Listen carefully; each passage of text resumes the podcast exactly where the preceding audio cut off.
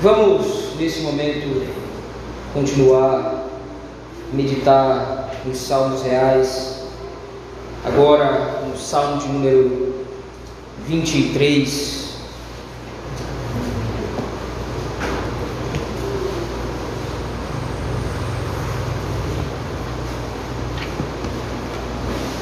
Salmo de número 23.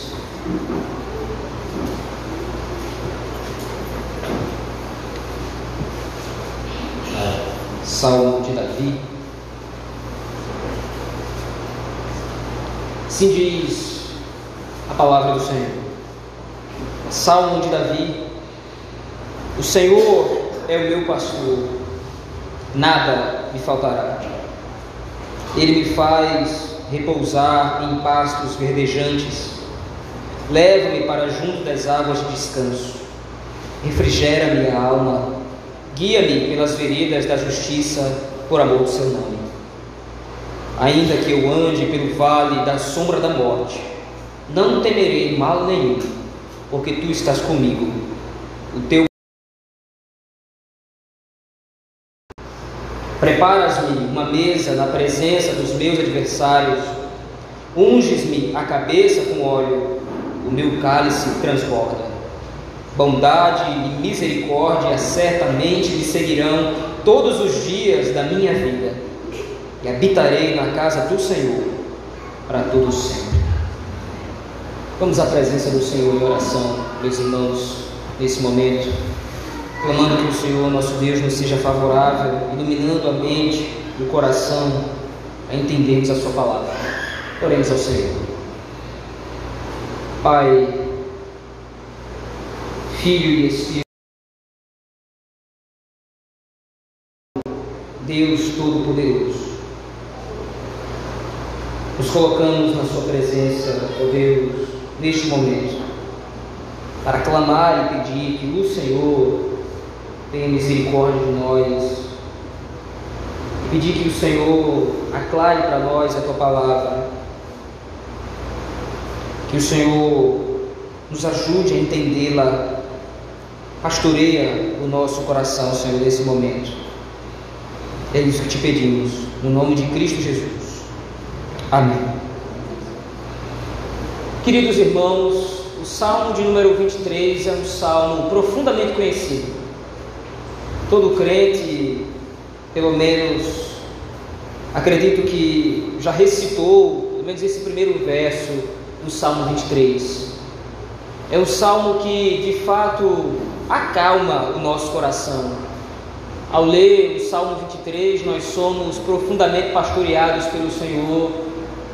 Em momentos de tribulação, muitas vezes, nós recorremos a esse salmo a fim de que o Senhor tenha misericórdia de nós e aquiete a nossa alma tão perturbada e tão aflita. Não é para menos que recorremos ao Salmo 23 nesse sentido. O Salmo 23 fala de pastoreio.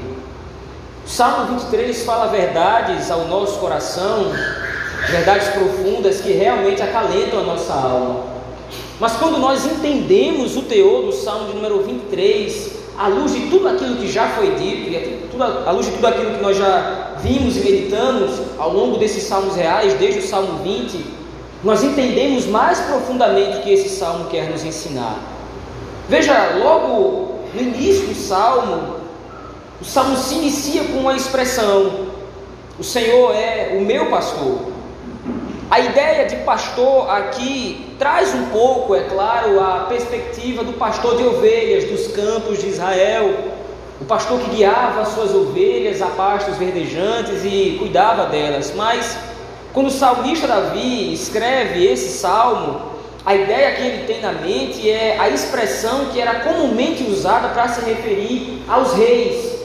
Outros povos ao redor de Israel chamavam os seus reis de pastores. E agora Davi usa esse termo para se referir ao Deus de Israel. Então, quando Davi diz: O Senhor é o meu pastor, em outras palavras, ele está querendo dizer: O Senhor é o meu rei, o Senhor é aquele que me governa, o Senhor é aquele que me dirige. Veja, isso ligado a tudo que nós temos visto é muito mais profundo que nós temos visto que o rei de Israel é aquele que vai lutar a guerra do seu povo. E por isso o povo ora no Salmo 20, clamando a Deus que favoreça ao rei, dando-lhe vitória. O Salmo 21, como vimos, é o cântico de vitória, é o brado de vitória do povo, porque o Senhor favoreceu o rei, lhe dando a vitória pedida. Salmo de número 22 começa com um canto fúnebre, começa com um canto triste em que o rei agora precisa se sacrificar pelo povo. O rei sofre terrivelmente diante de Deus, porque o rei leva sobre si os pecados do povo. Por causa disso, o Salmo 22, como nós vimos, se inicia: Deus meu, Deus meu, por que me desamparaste? É o grito de dor e de desespero do rei que leva sobre si a culpa do povo. O rei é inocente, mas se coloca como, como culpado diante de Deus em favor do povo. Agora, esse rei é apresentado no Salmo 23 como vitorioso, como nós vimos no Salmo 22. A segunda parte do Salmo 22 fala exatamente isso. O rei é vitorioso e entrega os favores e os benefícios da sua vitória ao povo. O Salmo 23, então, é não somente agora a voz de canto do povo em favor do rei, não é a oração de Davi em seu próprio favor, não é a oração de Cristo em seu próprio benefício, mas é a oração do povo por causa do sacrifício de Cristo por causa daquilo que o rei fez. Então agora o povo proclama por Davi, ou por meio de Davi, o Senhor é meu pastor. E o complemento do salmo, o complemento desse verso é: nada me faltará. Infelizmente, esse salmo tem sido visto e lido de maneira equivocada. Que muitas vezes, quando nós recorremos a esse salmo, quando muitas pessoas recorrem a esse salmo, pensam que esse nada me faltará está voltado para os benefícios materiais ou para as coisas materiais. Mas mais uma vez eu digo, esse salmo precisa ser entendido dentro do contexto do qual ele faz parte. E o contexto do Salmo 23 é o contexto de redenção e salvação. É Deus do Pai enviando o Rei, seu Filho Jesus Cristo, para se sacrificar no lugar do povo, pagando os seus pecados, para trazer o povo de volta à sua presença. Então, quando Davi ora, o Senhor é o meu pastor, nada me faltará, Davi tem em mente a obra de salvação que o Rei executou. Que mais uma vez nós precisamos entender que Davi se compreende como miserável pecador, tanto quanto nós. Davi sabe que é carente da graça de Deus.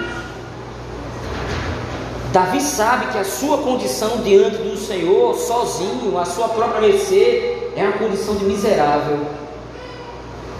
Mas Davi entende que através do Messias, através do verdadeiro Rei, nada lhe falta. A salvação já foi executada, a redenção já foi proposta. E aí a pergunta óbvia é: se aquilo que eu mais necessitava foi suprido, se o maior problema da minha vida foi resolvido, o que pode me faltar? Essa é uma reflexão que precisa estar latente no nosso coração nessa introdução do salmo. Nós não podemos perceber os benefícios que ele vai descrever a seguir com outra mentalidade senão essa de que através da obra de salvação, através da obra de redenção, o Senhor nosso Deus quitou a nossa dívida. O Senhor nosso Deus saldou a nossa dívida. Nós não somos mais devedores. Nós não somos mais escravos do pecado. Nós não somos mais escravos das nossas próprias paixões. Nós não somos escravos do mundo. Nós não somos mais escravos de Satanás. Nós não estamos mais numa condição de condenação. Nós não estamos mais reféns de uma sentença de condenação. Mas agora nós somos libertos do poder do pecado. A sentença condenatória foi anulada de uma vez por todas. Muito mais do que bens materiais, muito mais do que favores terrenos, muito mais do que qualquer tipo de benefício nesse mundo, nada vai nos faltar, porque Cristo é tudo para nós. Porque a salvação é tudo para nós. É interessante isso porque no mundo materialista que nós vivemos, é fácil você confundir o que o homem tem com o que o homem é. Se de repente o homem tem muito, lhe é atribuído muita glória, lhe é atribuído muita honra. Se o homem tem pouco, ele é desprezado, esquecido, pouco visto, pouco notado. Mas note, à luz das Escrituras, há uma necessidade latente para todos os homens. Quando a Escritura vai definir, quando a Escritura vai des desenhar para nós o quadro da humanidade é muito evidente. Todos pecaram e carecem da glória de Deus. O termo que o apóstolo Paulo usa lá em Romanos 3 é exatamente esse, ecoando as palavras do Antigo Testamento. Todos carecem da glória de Deus. A perspectiva do apóstolo Paulo é: não importa o que um homem tenha, não importa a honra que ele aparente ter, não importa o quão ele é rico, o quanto ele é abastado financeiramente, não interessa se ele tem saúde física, é carente, é pobre da glória de Deus, está destituído da glória e da presença do Senhor, portanto, tudo lhe falta.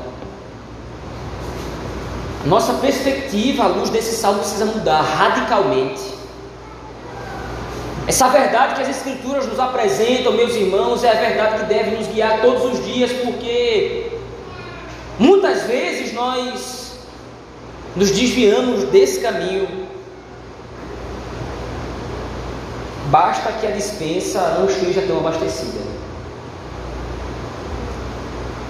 Basta que as contas se acumulem um pouco. Basta que o recurso financeiro pareça começar a ficar escasso. E nós logo achamos que alguma coisa está nos faltando. A luta contra o nosso coração descontente é ferrenha. O ser humano tem uma tendência miserável de sempre achar que alguma coisa está faltando.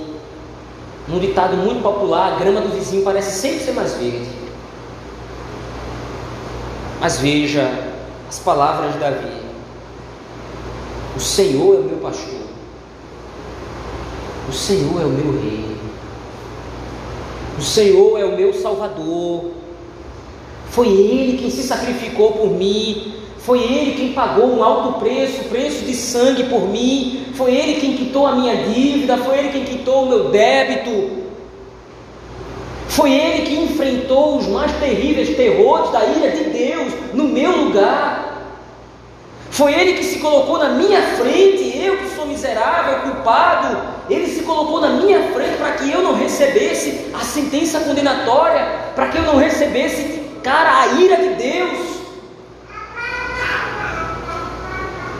O Senhor é aquele que me pastoreia,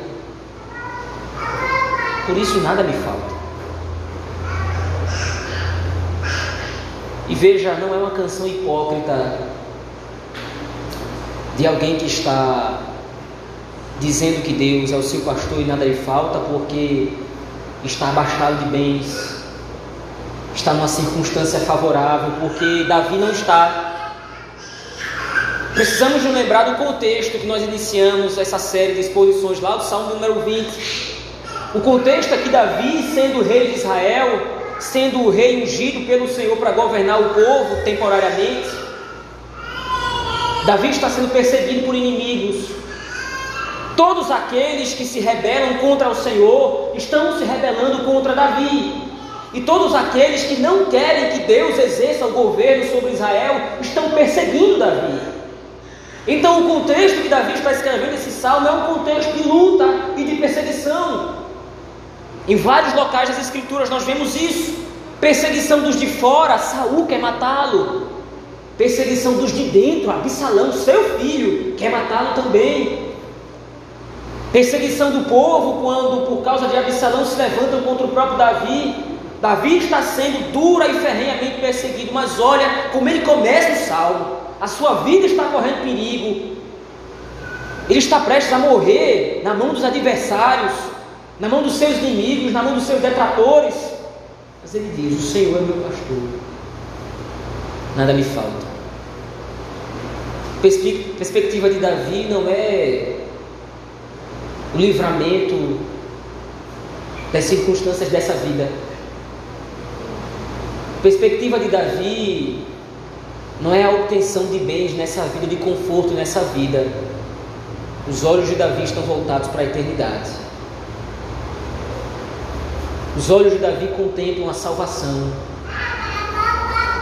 contemplam a redenção. E se ele olha para isso, absolutamente nada vai lhe faltar. E aí então ele começa a prosseguir no salmo. Veja, à luz dessa imagem do Deus redentor, do Deus governante e rei, agora nós lemos o salmo a partir da perspectiva de uma ovelha que segue o seu pastor. Agora a ideia do pastor de ovelhas e do rei elas se unem numa só figura, numa só imagem. E Davi vai usar exatamente esses termos para se referir ao seu estado agora diante de Deus. Lembre-se, essa pessoa que está escrevendo esses versos está sendo perseguida e correndo risco de morte. Sua situação é de tribulação, de angústia. Os inimigos estão perseguindo, os inimigos estão à porta. Mas como é, é que ele descreve a continuação do verso 2, ele me faz repousar em pastos verdejantes, leva-me para junto das águas de descanso, refrigera-me a alma, guia-me pela vereda da justiça. Você entende isso? Deus é não somente aquele que proporciona redenção, Cristo não é um Deus indiferente a nós, tendo simplesmente nos salvo na cruz e ponto final, mas é aquele que nos guia todos os dias, estando lado a lado conosco. E é uma perspectiva que parece ser confusa aqui, porque, mais uma vez eu repito, Davi está passando por todos esses tormentos e tribulações, e ele está dizendo: O meu rei está me guiando para águas tranquilas. Eu estou passando por lutas e perseguições, tribulações, sofrimentos, mas ele diz: Meu rei está me guiando para pastos verdejantes. Parece que as coisas não batem. Davi está passando por um momento de tribulação e ele diz: Está tudo bem. A perspectiva da Escritura é exatamente essa. Enquanto a igreja do Senhor nesse mundo parece que vai de mal a pior, isto é, enquanto a igreja nesse mundo parece que vai caminhando cada vez mais para o sofrimento, nós oramos aqui, nós vemos os nossos irmãos em vários lugares do mundo sendo duramente perseguidos. Na China comunista, na Coreia do Norte, em tantos outros lugares do mundo, na Mongólia, Oriente Médio, os nossos irmãos estão sendo perseguidos, mortos.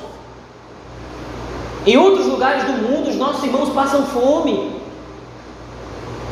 em diversos lugares do mundo, os nossos irmãos passam frio porque não têm o que vestir. São refugiados e precisam fugir dia após dia para mais distante da perseguição e da guerra, para não serem vitimados por ela. O quadro da igreja parece ser um quadro terrível. O mundo está definhando, o mundo está se corrompendo, parece que a igreja está só sendo vítima disso. Mas lembre-se, dia após dia, Cristo nos está guiando para pastos verdejantes. Se nós olharmos para esse mundo, Se nós olharmos para essa vida, se nós olharmos para o aqui e agora, se nós olharmos para as circunstâncias, aí parece que o Senhor não é o nosso pastor e que tudo vai nos faltar. Se nós olharmos para essa vida e para esse mundo somente, diz o apóstolo Paulo, nós somos os mais miseráveis dos homens. Os nossos olhos precisam estar fitos em Cristo. E aí nós precisamos ser desafiados com isso, meus irmãos, com essa verdade. Muitos falsos profetas prometem gozo e paz aí fora. Se você fizer isso ou aquilo, você vai ser abençoado por Deus. Se você der um valor, você vai ser abençoado por Deus, como se Deus fosse uma moeda de troca, uma barrinha. Eu pago pela minha bênção.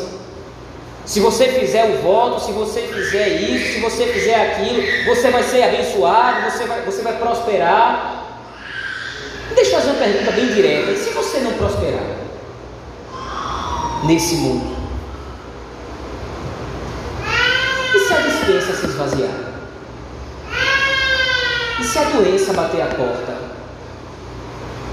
E se a morte chegar?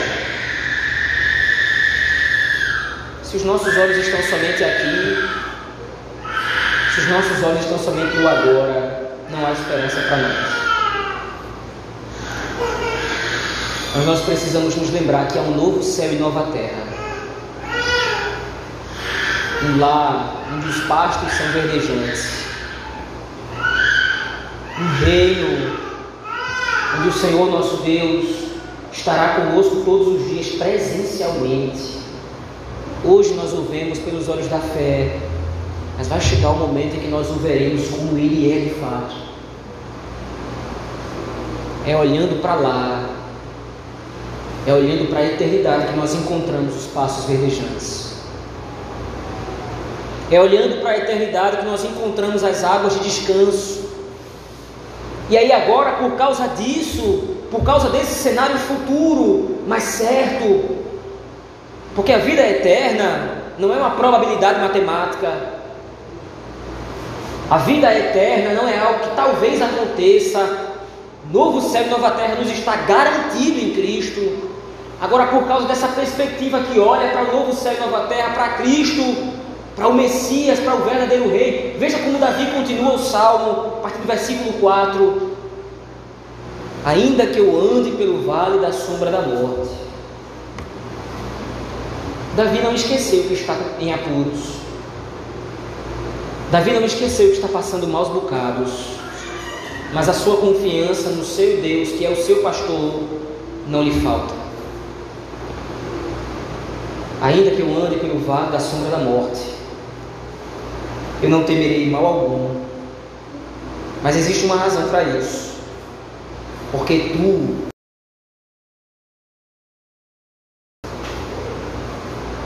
Porque tu és o meu pastor.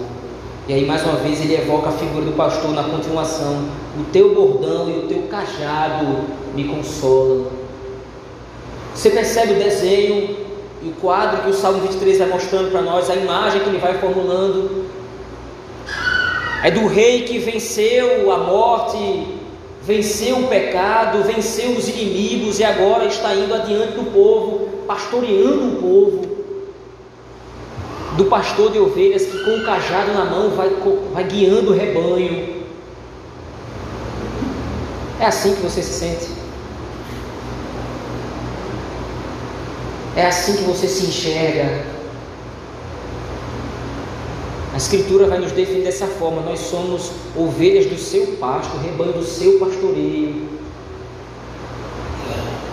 Nós precisamos entender que, à luz das Escrituras, nós não estamos sozinhos nesse mundo. Nós não fomos entregues à nossa própria sorte, mas Cristo está conosco, nos guiando cuidadosamente, de maneira próxima, de maneira pessoal. Verso 5 ele diz ainda: Preparas-me uma mesa na presença dos meus adversários, unges minha cabeça com óleo, meu cálice transborda.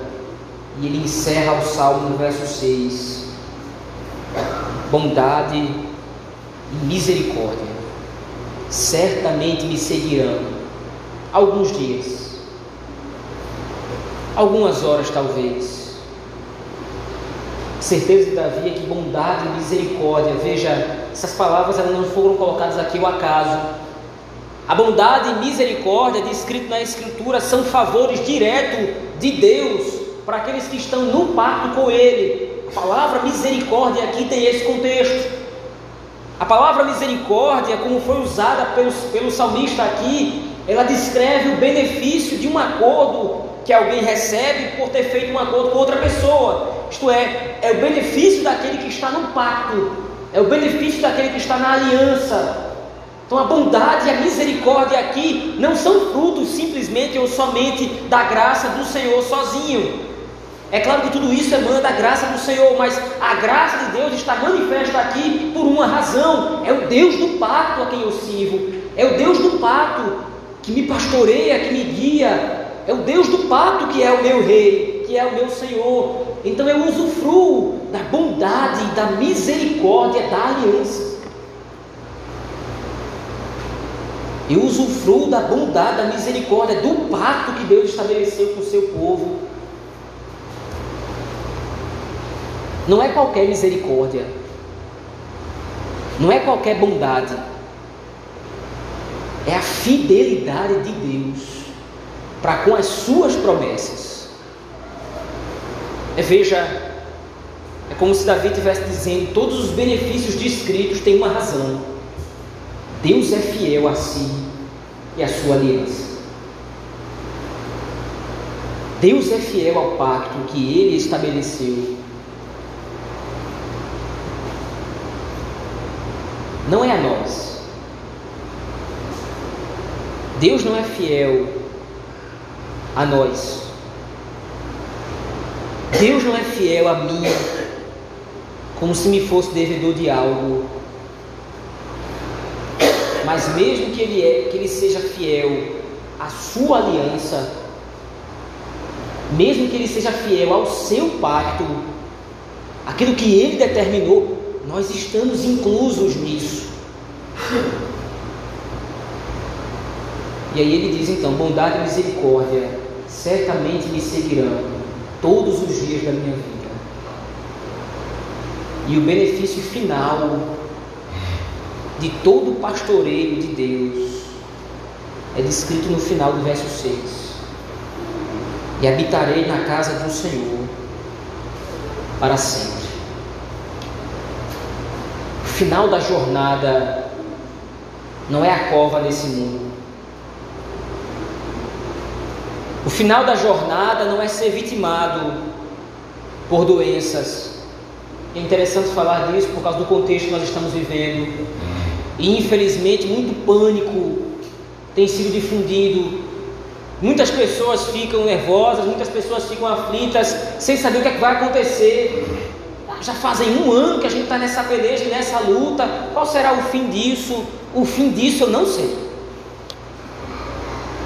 Eu sei o fim dos crentes.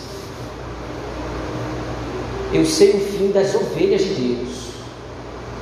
Habitar na casa do Senhor para sempre. É o destino inevitável de todos aqueles que servem ao Senhor. Percebe agora o quanto a frase o Senhor é meu pastor e nada me faltará é muito maior. Percebe agora que usar esse verso somente para falar de bens nessa vida é pobre. Percebe agora que esperar que Deus seja o meu pastor somente nesse mundo é uma visão miserável e pequena, quando muito mais nos foi prometido quando muito mais, quando muito mais nos foi dado em Cristo. É esse pastoreio que nós precisamos experimentar todos os dias. Nós precisamos aprender a usufruir desses benefícios. Nós precisamos aprender a usufruir de toda essa riqueza que o Senhor nos dá. Porque de fato nada vai nos faltar mas é a luz da salvação, entende? é a luz do benefício maior da redenção. Agora, é importante que se diga, não é por causa disso que nós não temos o cuidado do Senhor todos os dias para nossas vidas nesse mundo. Precisamos nos lembrar que aquilo que nos sustenta não é o nosso trabalho. Não é o nosso trabalho que põe a comida na mesa. Não é o nosso trabalho que nos veste. É a bondade e a misericórdia do Senhor. Trabalho é só um meio ordinário através do qual Cristo faz isso. Não é o nosso, não é a nossa alimentação que nos dá saúde e vigor. Não é o nosso exercício físico. É a bondade e a misericórdia do Senhor que nos dá saúde através dessas coisas. Nós possamos olhar para a nossa vida e enxergar o pastoreio de Cristo. Nós possamos olhar para as nossas vidas e enxergar que o Senhor é o nosso pastor e veja, o texto não é nada me faltará porque Deus é o nosso pastor. Em primeiro lugar e acima de tudo, Deus é o nosso pastor. Em primeiro lugar, o reconhecimento de que Ele é o nosso pastor. Em primeiro lugar, o louvor, porque Ele é o nosso pastor. Em primeiro lugar, a gratidão por ser Ele o nosso pastor.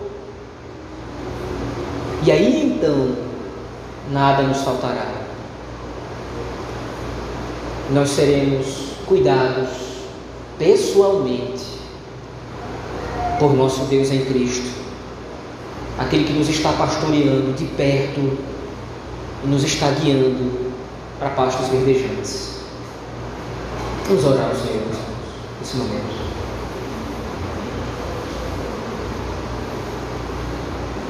O Senhor é o nosso pastor, nada nos faltará.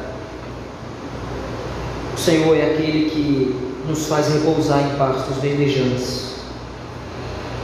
O Senhor é aquele que nos leva junto, para junto de, nas águas de descanso.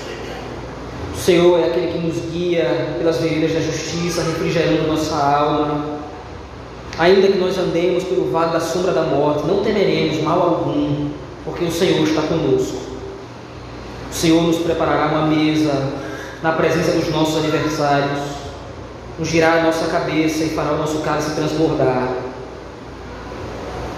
A bondade e a misericórdia certamente nos seguirão todos os dias das nossas vidas, e nós habitaremos na casa do Senhor para todo sempre. Obrigado, Senhor, por nos ter pastoreado o coração nesta manhã com essas palavras. Obrigado por ter nos demonstrado, ter nos lembrado quanto somos favorecidos pelo Senhor, que nos protege, que nos guia, que nos consola, que não deixa nada faltar. Obrigado porque grande é o teu amor, pela tua fidelidade. Grande é a tua fidelidade, grande é o teu amor pela aliança que o Senhor fez com Cristo e essa aliança nos favorece diretamente. Obrigado por isso, Senhor. Obrigado pelo nosso Redentor. Tem misericórdia de nós e nos ajuda a viver a luz dessa verdade. Que não seja somente mais um texto que nós decoramos, mas que seja uma verdade que nós podemos experimentar todos os dias, porque todos os dias o Senhor tem sido o nosso pastor e o será para sempre. Senhor foi o nosso pastor ontem. O Senhor é o nosso pastor hoje. E o será para sempre. Obrigado por isso. Obrigado porque miseráveis pecadores como nós não merecíamos tamanha graça. Obrigado porque miseráveis pecadores como nós estávamos distantes do Senhor, nós não éramos ovelhas do teu pasto, nós éramos inimigos teus. Nós éramos rebeldes, nós estávamos avessos à tua palavra, distantes do Senhor, nós não te amávamos, mas foi o Senhor que nos amou primeiro. O teu amor nos rendeu. E agora Nós somos ovelhas do teu pasto. Obrigado por isso, Senhor. Tem misericórdia de nós. Fortalece o nosso coração para que possamos viver à luz dessas verdades, para a glória e louvor do teu nome. É isso que nós oramos no nome de Cristo Jesus. Amém. Vamos ficar de pé, irmãos, ainda mais uma vez, e responder a pregação da palavra do Senhor com o cântico 52 do nosso inário.